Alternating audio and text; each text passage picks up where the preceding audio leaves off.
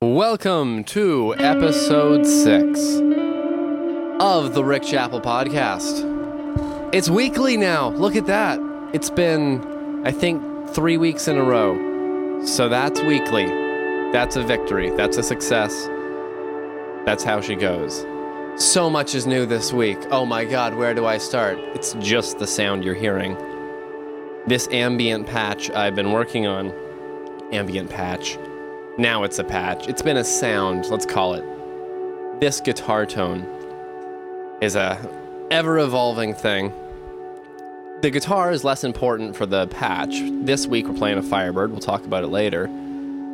But the patch is now all built into the Axe-Fx mostly. I was using an iRig that was uh, fed by just a split off my guitar pedal board taking a perfectly clean guitar, so something with no effects on it at all, and giving it uh, a ton of delay and like an amp effect and a whole sound in Logic in my laptop that's doing OBS and this camera work and whatnot.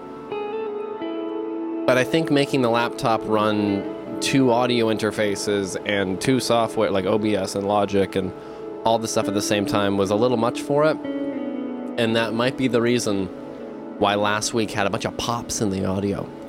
I don't know if any of you noticed, nobody commented, but I noticed it and it drove me nuts. So, my solution was to stop doing what I was doing. And now this is not powered by the laptop.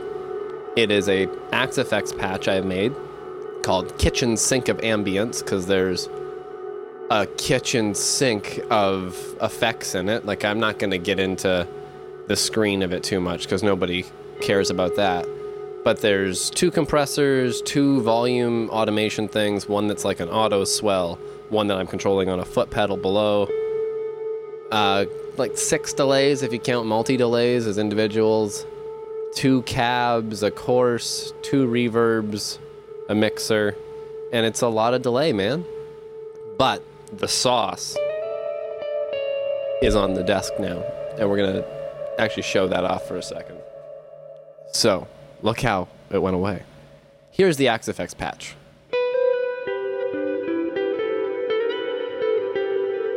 A lot of delay. Don't get me wrong. But I plug my Axe-Fx in digitally. So I just use a SPDIF cable into the good old Apollo, and everybody wins uses less ins, less outs. But all of the outputs on the back of the Axe-Fx are completely output or uh, blank then because I don't use them. So I took the 1 2 out of it, like you would usually use, and plugged them under my desk into a DL4, like one of those old green Line 6 delay pedals, and set it for as long as it could possibly go to ping pong, so it sounds like this.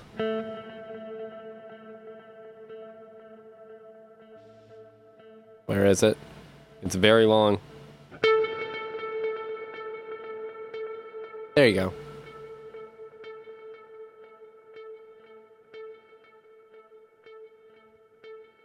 Keeps it going basically forever.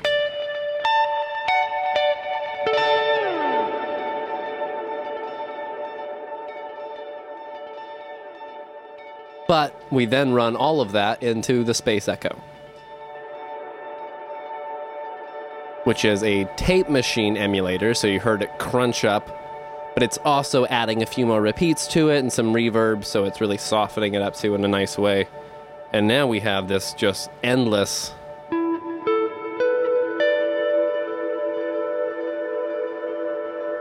Real time ambient sound.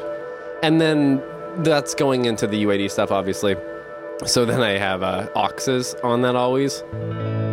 So we have, of course, you know, a Lexicon 480L adding some nice reverb to both channels, and another delay for like 30 seconds of ping pong. Long story short, the delay is not short. But it's not powered by a laptop anymore, so it should be more stable. And that is the first subject we'll tick off the list for this week's episode. I wanted to talk about the Axe-Fx patch. because it took me a long time to make. And then when I uh, borrowed this pedal from work, I, I haven't bought it yet, but it's so good that this is how it goes. You end up buying it, and it adds so much flavor. I've even wired it in in a cool way, where it's um, it's fed by the Axe-Fx than the way I exactly described. But before I feed the delay pedal, I actually feed it into a splitter. So it's a mixer that allows me to run it right through, like nothing ever happened. But then also I can run in more stereo inputs. So I have my uh, UAD Apollo running that so I can just send logic through it as well. So I tried it as like a tape echo on some strings or vocals or whatever I want to do. It's a great sounding tape echo. And you can even actually turn off the reverb and turn down the echo and just use the tape saturation. So, good piece of outboard gear, man. Guitar pedals are fun, but guitar pedals are more fun when they're stereo and an effect that works on non guitar things on a lot of stuff, like infinite echo.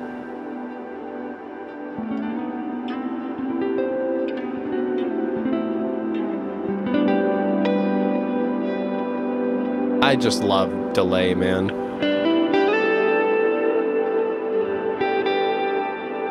Let's talk about this guitar for a second. This is a 2013 Firebird that I bought off of a good friend of mine's dad, or also just a good friend. His name's Tim. Uh, the people I've talked about in Princeton and Hedley with the show a couple weeks ago, it was all those guys. He had this, I think, well, since brand new, so 2013 ish around there and uh, he didn't play it all that much. It's got a couple worn down spots, so you know he played it a bit, but it hung up for a lot of years as well. I know that for sure. And it it aged not the best. It got pretty dry. And actually, even just last night, I went to string it up, or a couple nights ago, I went to string it up, and it. Uh, the the board did not look this brown. Let's put it that way. It turns really light red in the heat and the dryness. And it's been hot and dry here in Abbotsford. We've got an insane air quality right now, worse than, you know, all the spots they always talk about in China and whatnot, because Kelowna is on fire, which is um, maybe four hours, five hours drive away, six. I don't know. It's a, a drive, but, you know, it's home. And that sucks. So. Hope everybody is okay. I haven't heard crazy casualties, which is great. But obviously, a lot of homes and properties have been lost, which is terrible. So, there's your news. It's bad. Welcome to the future. Woo! I have one friend actually who's down. He lives up in Keremeos, and I haven't seen him for years. With my dad's old friends. So we're heading out to dinner tonight. So that's cool. He, you know, he happens to be down for a bad reason, but may as well take advantage of it, right? Make some lemonade, drink some beer. This Firebird became mine because Tim brought it to my work at good old Long McQuade. And uh, I don't know what was going on, but he wanted to trade it in on a Les Paul. He wanted to order a Lemon Burst Standard. And we found him one, and it is awesome. He got a great guitar. But this was what he wanted to trade in, and I was like, Tim, no. But when it came time to do the numbers and whatnot, I tagged in my manager because he's a friend. I want to give him a million dollars for this guitar. I can't be the one to, you know, it's just it, conflict of interest.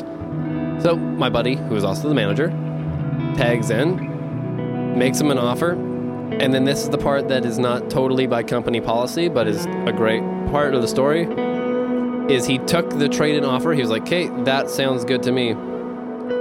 But then his wife Anita was like, "Well, we'll do it." Or, you know, "Hey Rick, do you want to just give us that money and you can have it?" And I was like, "Oh, you all know me too well. I've pined after this guitar for years. I had played it pretty often when I had gone over there. We were in bands over the years. Him and I had played in uh, like a bar band with his daughter's husband, who's now my good friend who lives up in Princeton there, and his daughter also lives in Princeton. They're the married couple who have the wonderful daughter of their own just now. Congratulations again. I'm so happy for them. But we played, what kind of gigs did we do? We did all the bars around town back before there was good bars around town, unfortunately. right now it seems like there's a live music resurgence. I just saw my old boss's band last night at uh, Old Yale Brewing here in Abbotsford. They were great. The place was busy. I think uh, they were understaffed and really fighting it off, but they did a good job. The band was fantastic. I mean, the staff did a good job trying to keep everybody happy. I was with a big group that was, you know, drinking and causing ruckuses, I'm sure. But the band was great. Good old Harmon White, Kyler Pierce, my old manager. Shout out to all of them for doing a great job. Good gig, guys. I didn't stick around too late after them because I get cold really easily, and it was outdoors. and even though the world's on fire and it's currently uh, 27 degrees out, I have an air conditioner running because if I don't, it's 45 degrees in here. Um, I'm wearing a hoodie, and at dinner I was wearing a hoodie, and I uh, got cold when the sun went down. So that's me.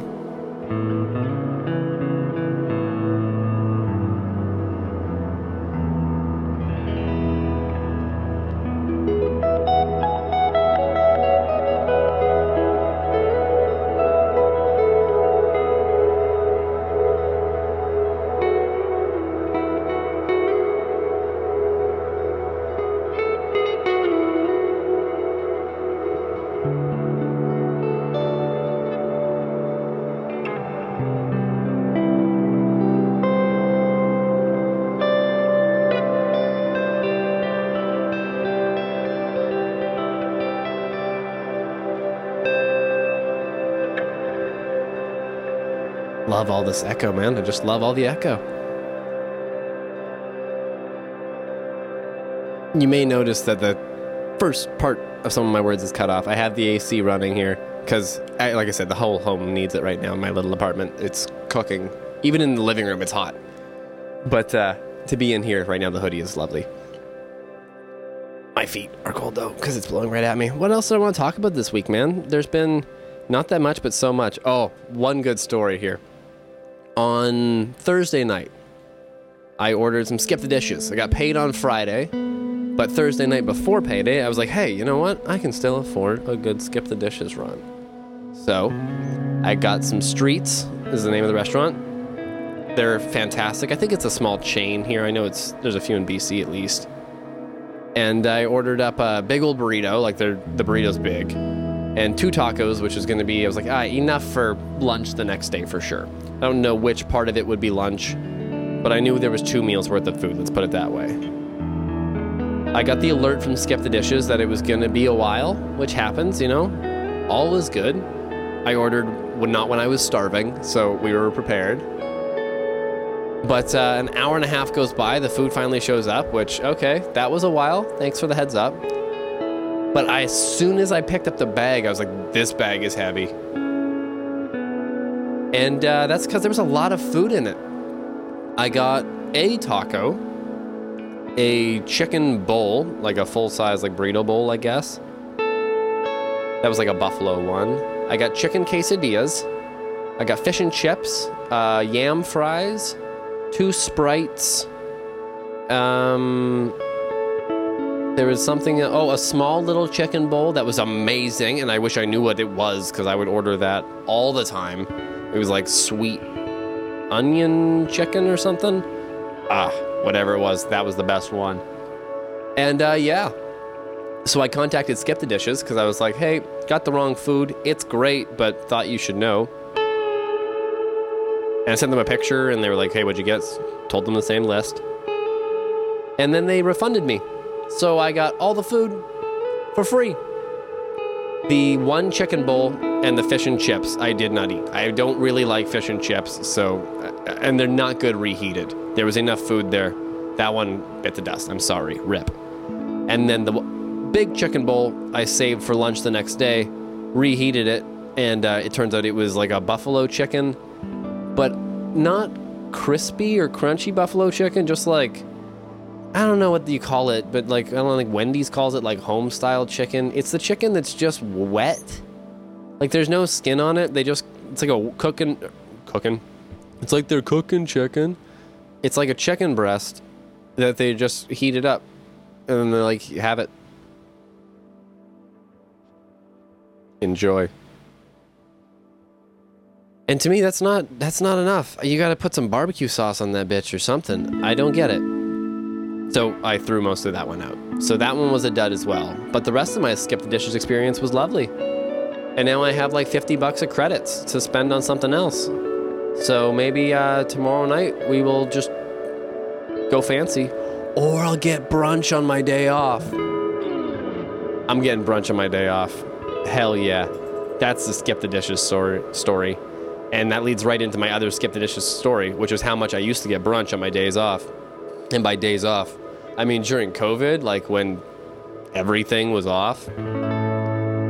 Some days I would sleep in crazy late, all days. But on these particular days, I would order like a big breakfast platter from uh, Cora's. So much sugar, so much deliciousness. Like you get, a, I would get like a crepe with strawberries and chocolate, and it wasn't Nutella. I don't like Nutella. Sorry, everybody, but this was like a good version of Nutella. You know, chocolate that was real chocolate, not just nuts pretending. and oh, there you get some bananas in a cup, whatever it was. You know, the fruit cup on the side was always they'd throw it in. I ordered so much they would start to throw in things. And this is before Skip the Dishes was an hour and a half wait all the time, so like the coffee was still hot, man. This was a good time to be Rick. You could argue the pandemic sucked. We talk about it every episode. I should really move on. Seems like the world has, but I don't remember the end button or like alarm. I remember the start alarm, but I don't remember the everything's fine alarm. It seems like every once in a while they're still like, hey, Omicron Percy I8's coming back. And you're like, okay, do I have a job still? Yep. All right, is the grocery store open? Doesn't matter, I get it delivered. Okay, so masks? Nope. Life. That's kind of where I'm at. Happy new decade, everybody. Imagine in 2019 being like, that's your checklist for the month, buddy. The times be changing. Before the pandemic, also, I used to get groceries delivered, still, kind of. But not like Save on Foods. That's all I do now. I have the Save on Foods app, and Save on Foods delivers me bagels. It's great but I would get like the good food boxes was the one I had. But you know, it's like any of those meal kit things. I used them for maybe four or five months, and it was great. I was cooking more than ever. I was eating healthy, you know, fresh stuff. For the last like three months of it, I even upped my subscription because I was like, oh, I'll have it for lunches now. Like it's better than Wendy's. It was good. Pandemic hits, immediate non necessity so cancel that shit. But I miss it. So, hey, Good Food Box, if you ever uh, decide to sponsor a podcast that's rocking by its sixth episode a whopping 60 views a week, which, hey, 10 a day to me is on air. Okay, that's like being on a bad, bad network in the middle of the night doing my version of Wayne's World.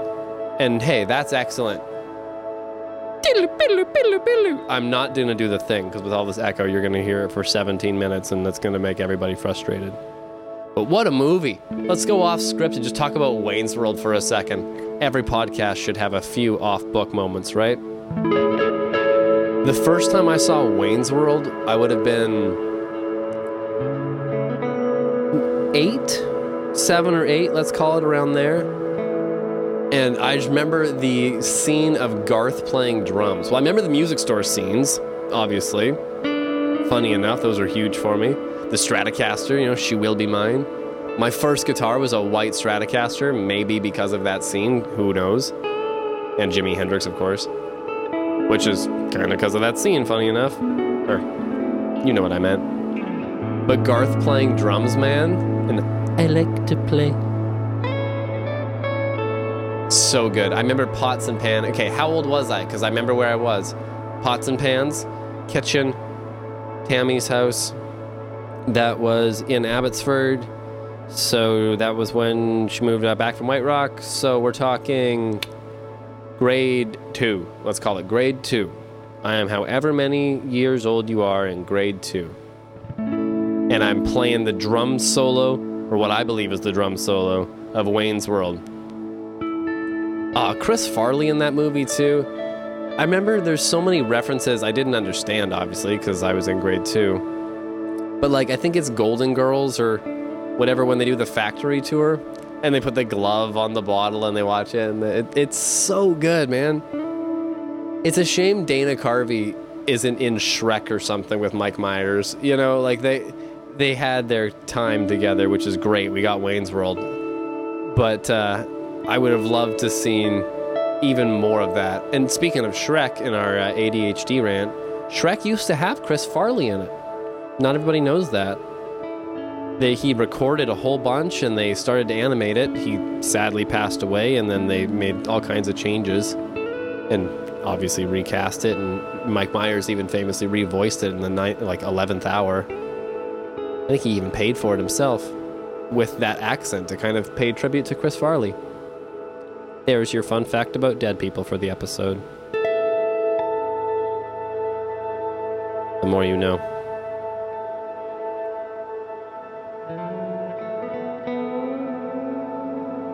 The Space Echo, man. The, the thing that's adding all of that sauce. That's the best pedal ever. And there's even a button that means it'll just go forever now. Or I can make it do a crazy thing. It's a weird little box of infinite goo. So the next thing on my list after I, you know, maybe buy that guitar pedal, buy that guitar pedal, is to add an expression pedal to it that I'll just throw down here. That will be that hold button, just so I don't have to use my thumb and I can, you know, play guitar and do it. Because that hold button is great, especially if you want infinite ambience.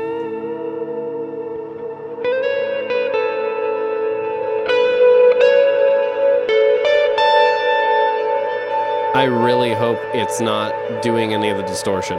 I know that Echo is distorted a little bit. Shout out again to the Echo machine with the saturate knob. Space Echo is a tape emulator, of course. But, ah, uh, episode 5 with those little clips. I'm trying to make little clips out of these episodes. Basically, I'm doing a podcast to promote my own music, and then it's a good exercise in doing something, you know? A, a weekly productivity update on how I've been with my own updates of oh that was a sentence and a half of how I've been with my own recording and musical projects. This week I've done nothing. Uh, I was supposed to record strings on Thursday. That fell through just because the guy got busy, which happens. It's fine. I'm not paying him, so uh, I'm at his schedule, and that's perfectly appropriate. But we didn't do the last three songs, so they are still to go. I didn't do guitars for anything this week. I restrung this and worked on this thing. Like I said, it took uh, a lot of oil. Oh, I didn't even tell that full story. I oiled the crap out of this thing when I went to restring it because it was super red.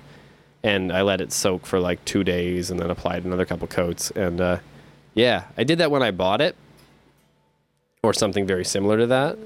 Uh, about a full day of maybe seven or eight coats. And that lasted for maybe a year, maybe as long as I've had it or so, around there.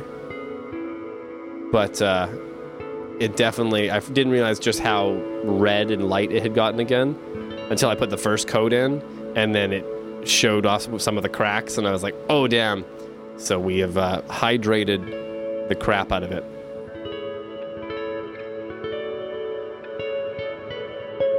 I'm a big believer in hydrating rosewood boards and ebony boards. Some of the guys at work used to tell me that I did it too much, but uh, they were all healthy and customers loved them. So hey, go us.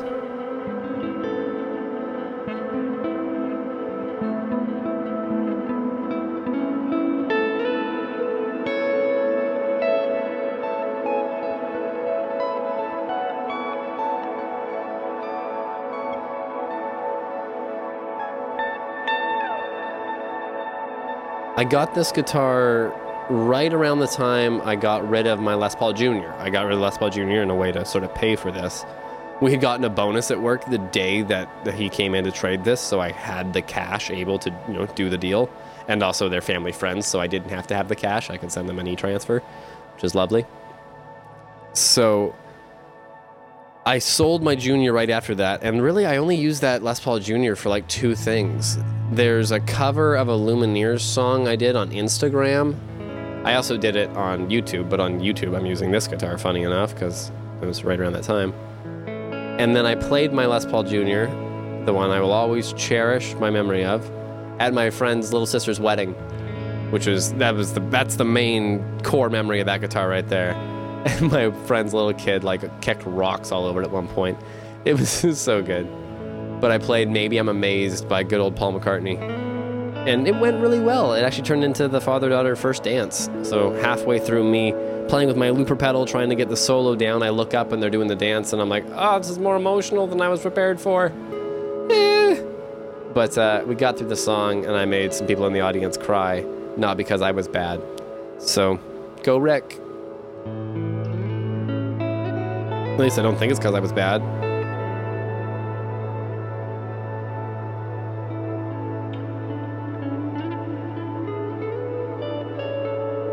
Like I was saying for a second there, I was talking about doing short clips. And uh, short clips of the podcast is a thing I'm going to experiment with. Because doing the podcast is a way to promote my music, like I was saying. And then also making something weekly and trying to make something good and then making it better, you know?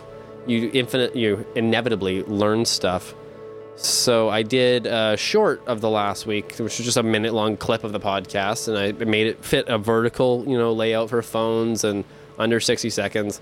Put some text on it, turns out in the wrong spots for the way the layout is.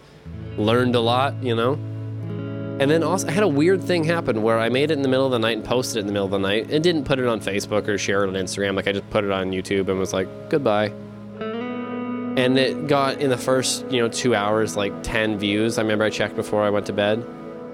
And then I woke up and it had like 200. And I was like, mm, that's more than the podcast gets. That's more than my pedal reviews get, you know, in a week. That's and it happened while I was asleep. What's happening? And then it just stopped. So the graph goes. So that's odd. But hey, 200 is more than zero. And that's the attitude I'm trying to have towards the podcast stuff. If you don't make the things, no one will ever watch them because they don't exist. So that's my unsad beg for attention.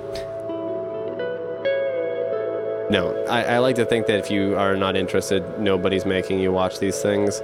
But if you are interested, they exist for people who like them. Therefore, you should make stuff because people who like it will find it. There's my motivational speech for the week. Do the thing. It will be bad and then it will be less bad. And then it will be good. And we're waiting on that episode still. But hey, we're gonna get there, folks.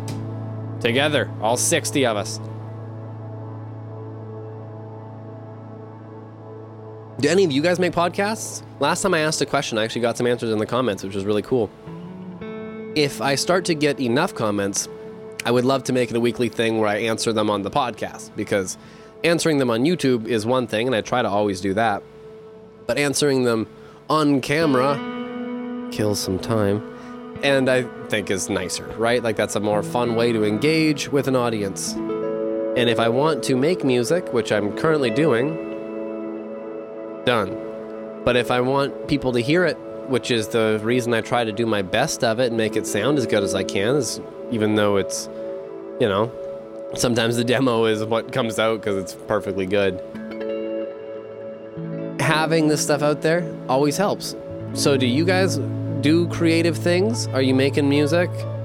If you are making something, what do you do to promote it? Are you also doing podcasts or advertisements? I was thinking about busting out the old credit card for some advertisements. Like I, I used to do advertisements for car dealerships, like for a job.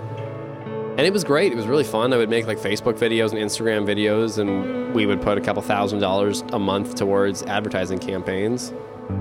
And it was fun. And I know how to target very well because of that and how to optimize things pretty good. But the thing is, you see, you need those couple thousands of dollars to do it to the scale I was doing. I don't have those couple thousands of dollars.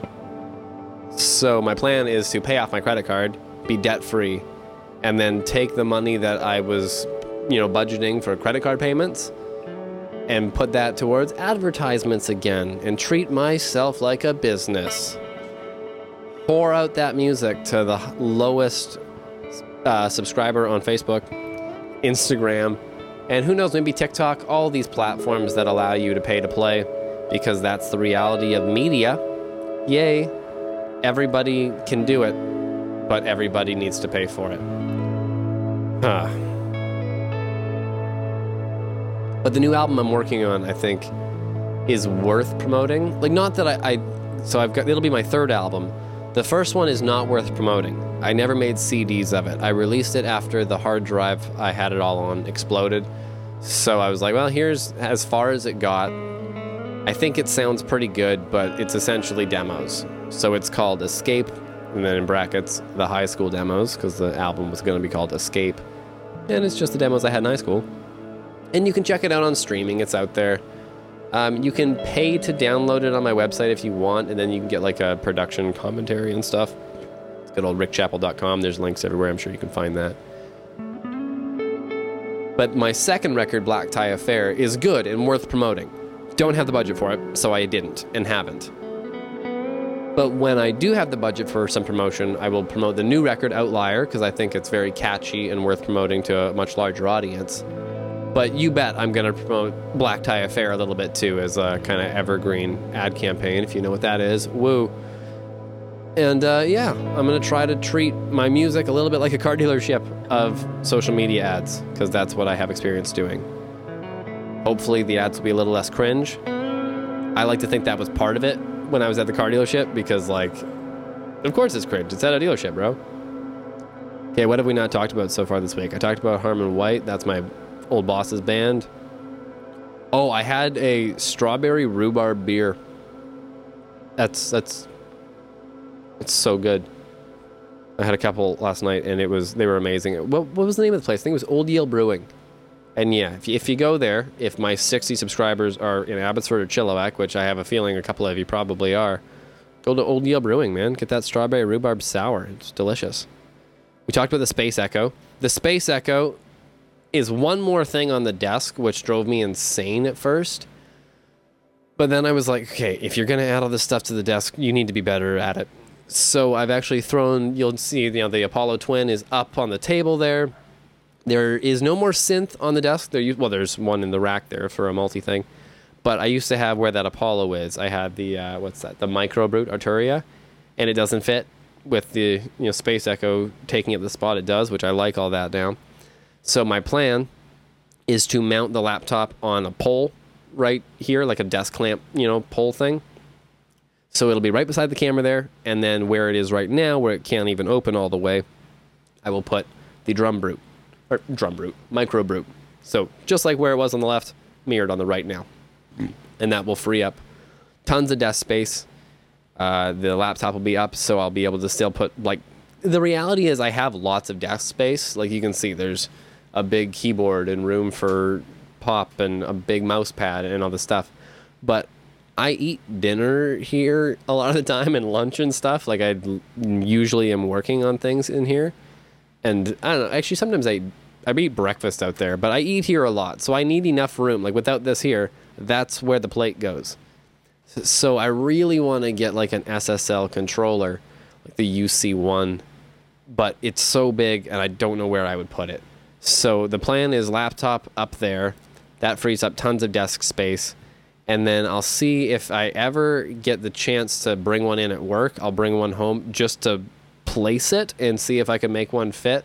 If it would fit under the laptop, that's my best guess so far. Because the UC1 has a bus compressor meter on it and an EQ control. And the EQ control is what I'm mostly looking for in a next purchase, like a, a hardware controller for plugins, and the one I want to control the most is a SSL EQ. So the SSL EQ controller is looking like the front runner.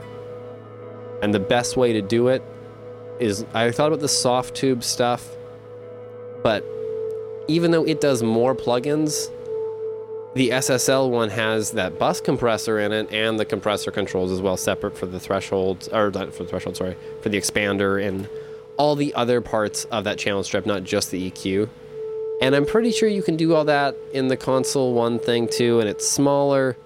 But the fact that the SSL one has a real compressor needle in it, sometimes needles are cool. And that's said from somebody who doesn't do heroin or think heroin is cool. So there you go. Clip that out. Rick, you're the editor.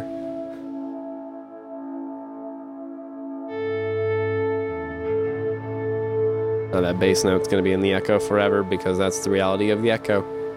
But seriously, I'm in love with the amount of goo that little box adds to things. And like I said, the hold. It can get out of hand, but if I put that on a uh, like a volume style pedal instead of a button, which I think you can do, or if you just do you hold it? Oh, you could tap it on and off. See, I'm I'm learning still. But if I put that on my left foot is what I'm getting at. You won't know. You won't see me tippity tapping away. And uh, we'll have forever ambience with the help of the big old Line 6 looper. I can, could also, the, the struggle right now is to put the DL4 or the Space Echo first in the chain. Having it the way it is right now is very ergonomically nice because there's a short pair of cables running out of the Axe-Fx into the DL4, DL4 into uh, the stuff and the splitters and everything. But I, I don't want to get into all that. Mainly because I'm still confused as to how I did it. It's just so many cables buried in that one U amount of rack space that's open. But essentially, these four knobs control it, and there's no power to that mixer because it's a passive thing, and I love it. But it's only got TRS jacks on the back because it's so small, so you need splitters on everything. So said you weren't going to get into it, and then I totally got into it. That's the reality of my stream of conscious podcast. But yeah, one more pedal to it. Always adding. Should give me infinite sustain, which is any guitar player's dream, right?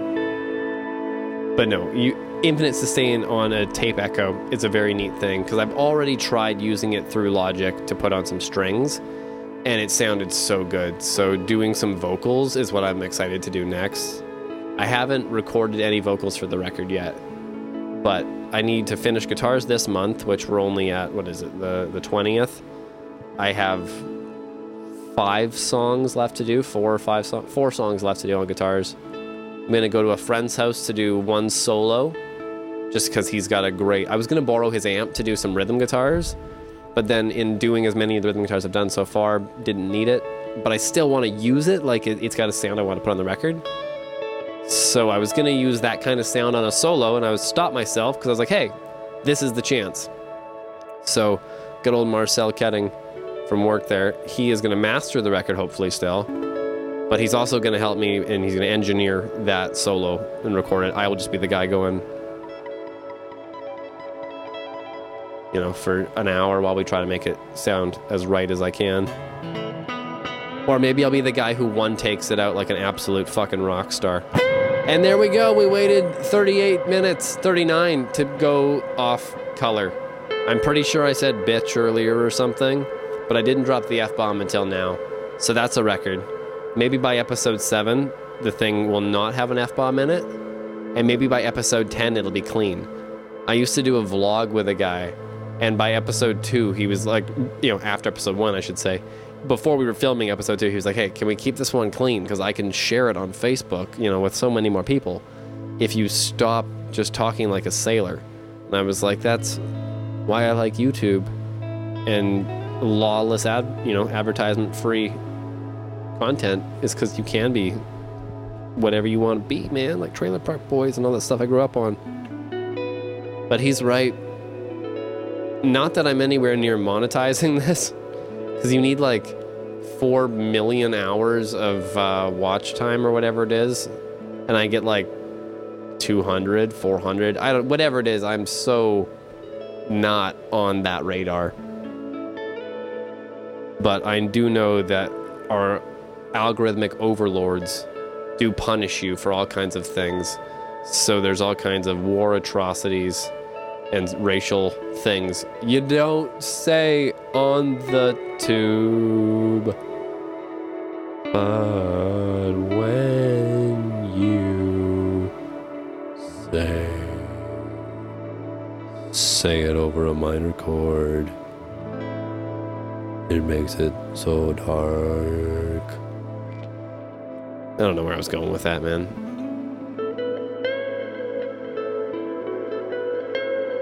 I do have the strings ready to go, so we didn't do them on Thursday, but I did get it all prepped at the last minute. And by prepped, I mean this time for the three songs, I actually have music written, like the dots on the paper. I didn't learn how to read it, never will. But I learned how to export it from the music software I used to write.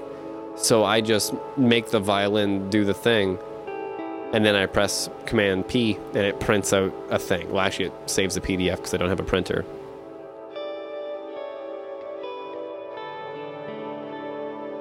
And uh, yeah, Messiah is the first song we're to do next up. It's kind of what I'm playing right now because the song gets stuck in my head when I talk about it.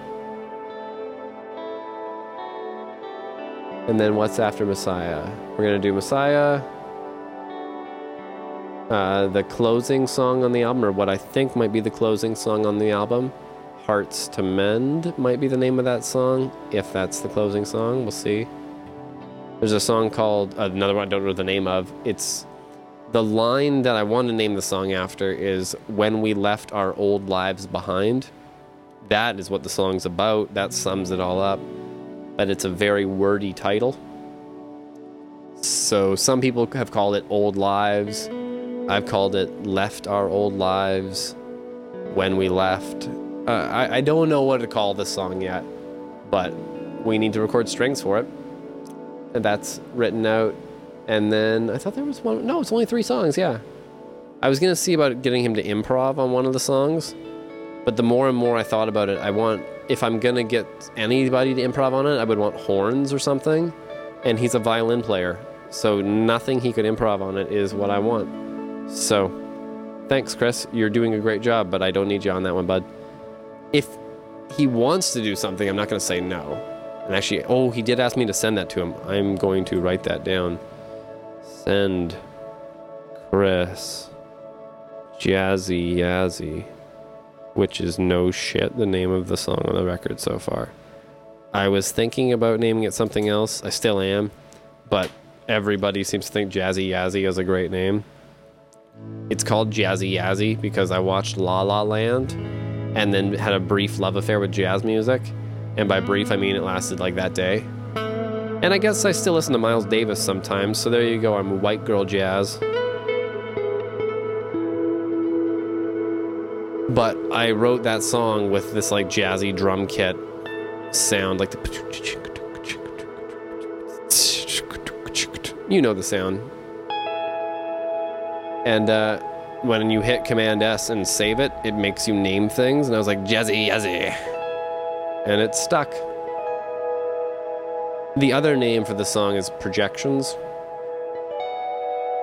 Because it's about you're projecting things on other people. But I kind of like the silliness of the name Jazzy Yazzy.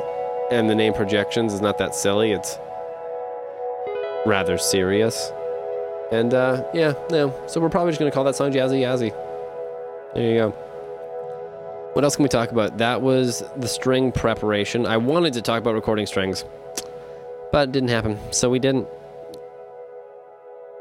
Uh, sorry, what I have written down here is string prep, written music. I can't read because I can't read music, and I wanted to talk about that, which I did. But I, I can read, like just words in English only, but I can do it. I just came back from my grandpa's 94th birthday lunch. That's one thing just worth mentioning. Happy birthday, Grandpa George, there. Good Lord, you're 94. I was born in 1994. So, unrelated, but that's how I remembered that he was turning 94, and my grandpa is 94. I will be able to say that, you know, with confidence this year because I remember that number. Time to stand up. How is it time to stand up? I still got 15 minutes left of podcasting, Apple Watch. You liar. And it was nice. His uh he married into my family before I was born. So he's not biologically my grandfather, but he married into my family before I was born. He's my grandpa. You know, like I've never known another one to call grand. Like, I, my mom's side, obviously, I had another one, but he's my grandpa. You know what I mean? But his family from before, I've met many times over the years at Christmases and his birthdays and things like that. But it's not always the same exact group of people, obviously. Sometimes it's more, sometimes it's less. And I really, there was a lot of years I didn't see them at all, like probably a decade or so growing up, from 10 to 20 ish, somewhere in there, you know? So I always struggle to remember who's who. And then I, I, it takes me a minute, but I'm like, oh yeah, that's the guy I like. You know, like it, it's it, uh, family gatherings are family gatherings. I'm sure we all experience our own versions of things when we do that. Brings up stuff. The one nice thing though is we do always talk about my dad at some point. You know, he passed away when I was young, so it's always nice to hear about him. And speaking of that, I was talking about the fires earlier and uh, heading to lunch with, or not lunch, di- dinner tonight with my dad's old friend who's down because of the fires. So, like I said, bad circumstance, but looking forward to that at least. Hey, doing the best we can.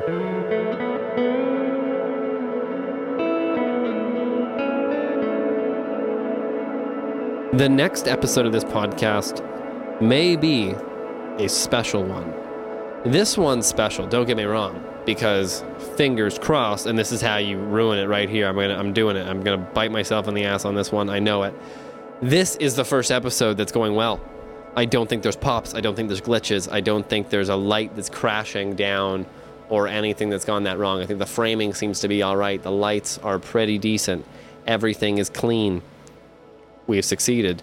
But next week will be the first episode to ever have a guest. There was an episode, call it three or two. It's whichever one I'm playing. My Black Explorer it was the day I bought that, or the day I brought it home. I had purchased it like a month before. Watched that video. I am just crackhead excited because I had ordered that guitar the second they announced it, and I work at a, a dealer for guitars, so they announced it for me before they announced it for you. So I ordered it early, and they shipped right away. Like for the when they actually announced the guitar, it was only two weeks maybe before we had them, you know, in a hand of a customer. Me being one of those customers, but it felt like I had to wait forever because I had that inside scoop.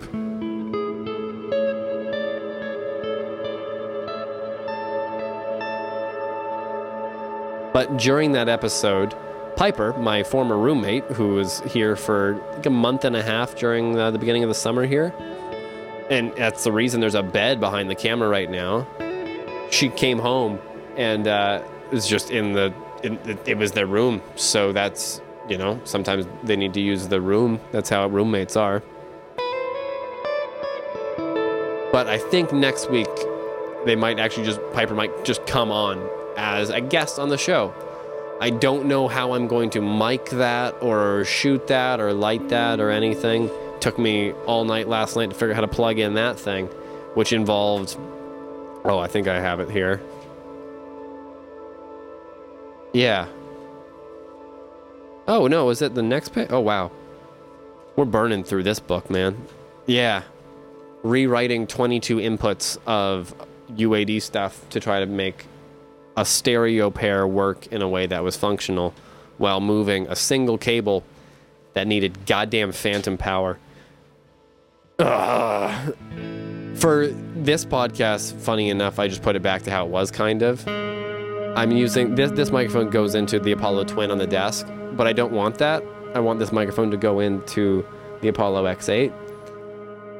That way the Twin is empty. It'll it'll run the micro brute, the synth, but when the twin is empty, I'll still have a microphone, and then I can run those guitar pedals for demos and stuff because like, the guitar pedal demos have been fun.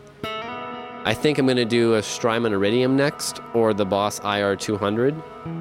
only because they're the other small pedal size pedals that are entire amp in a box, rig in a box tones, and that's what the UAD ones are. So I feel like it's kind of finishing off that lane of things, and then if they announce more, I'll do more pedals like that as I find them. And then maybe I'll get into other kinds of pedals too. I, I don't really know because to me, other pedal reviews are really tricky because it's so dependent on the rest of your rig, like your amp and your speaker and how you're recording it and everything, that not to toot my own horn, but I think I can make a pretty bad overdrive pedal sound pretty good if I just use the distortion in my Mesa Boogie mostly. You know what I mean? Like, if you use the Boogie and a Captor X, an overdrive that just doesn't suck will be good. So I don't think I'm going to do like overdrive comparisons. I might do, well, no. I don't even want to do more echo pedal shootouts because I kind of just bought the one I want the most and it's, there you go. I have no allure to make a video about this. It's really complicated. It has way more menus than I hope to ever learn. I've made a couple presets in it that I really like, and I have it up on the desk here so that I can just fiddle with it when I'm using it for like vocals or strings or any of the things I plan to do during recording. But um, yeah, I don't want to make any videos on the Space Echo, man. Uh, I'll let people who know a lot more about it make videos. I used to have this pedal, like the the older version of the emulation, the RE201, uh, 201, did they call it? Whatever the one was that had the red LED smiley face on it. And as much as I love smiley faces, um, that one was my least favorite smiley face ever, only because it wouldn't shut the fuck up. It one of the lights meant that the pedal was on, and the other one was the tempo, and then the one below it was the tape running through, which is a great design. It looks like a smiley face and it sounds adorable and it looks really nice on the floor. But every single LED in that made a noise. So when you turned it on, there would be, actually, no matter what, there'd be of the blinking one. And then when you turn the pedal on, at least this is how it was in my rig. I was a teenager and probably had a distortion pedal after it, or you know something ridiculous, adding a bunch of noise to the or the bunch of noise floor. But this is what happened with mine. The tick was persistent always, and then when you turned it on, there was a of the other light, and then of the thing going by, and not like a tape not like how this has flutter and saturation and this like not that. Not a tape machine. It's also I just love the fact that I can add that whenever I want. EA for pedals. See, it's nice having it right at the desk. But oh man, if I can figure out a way to get my dinner, a notebook, you know, so there's there's a notebook, there's dinner, and an SSL UC1 on this table. Watch out, nobody, because I'm gonna sit at my desk more. and I, yeah, okay. I'm when I get all the guitars done, I'm gonna start mixing the record. Well, get all the guitars done, get all the vocals done. Which as soon as I get my microphone back from recording strings, we can start on that next month there. That'll be great, and then I can start mixing the record. And when I mix, I want to have that controller. That's my goal. The summing mixer is still on its way, which will be here by the time I mix, God willing, because that should be here in another week or two. But uh, the controller, I, I don't think I'm mixing until October, probably, maybe even November. I don't know. I think that, that sentence was blubbered all hell. Maybe even November. We'll see. I'm delivering it to mastering in December. That's all that's actually set in stone, really. But we'll see how that goes. What else did I want to talk about this week? I want to talk about doing more pedal reviews. We've done that. We're almost at the hour mark. None of these episodes have actually ever gone over an hour, as far as I remember. And a lot of them struggle to kind of hit around where we're at. Let's do a little play guitar out. Maybe I'll talk about something else if I think about it. But so far, hey, this has been, uh, like I said, hopefully the first successful episode.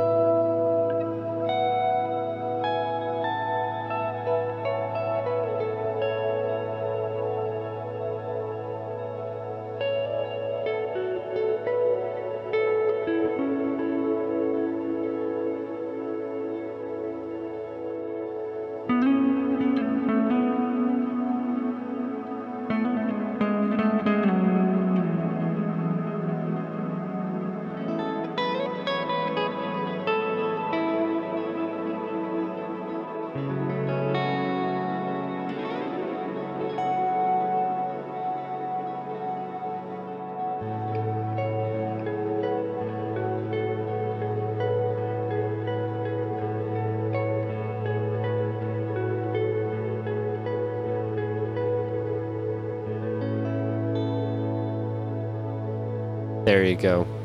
If you watch these podcasts not live, and by not live, I mean maybe in six months when this record's out, maybe you'll recognize a little bit of that as one of the songs. And with that, that is episode six of the Rick Chapel Podcast. Thank you for watching, as always. I have been Rick Chapel. You've been here. I don't want to steal anybody else's outro. Um, go to rickchapel.com for all kinds of updates on everything else. Uh, we'll do another pedal review, I'm sure, soon. I have an album coming out. I have an album already out. Go check that out, Black Tie Affair. I'm sure YouTube is telling you to click on other things around now. Maybe you should do that. Maybe one of those things is a, sub- a subscribe button. Maybe you click the shit out of it. I don't know. Till then, till then, I'll see you next week. And until then, click one of those buttons, yo. Later.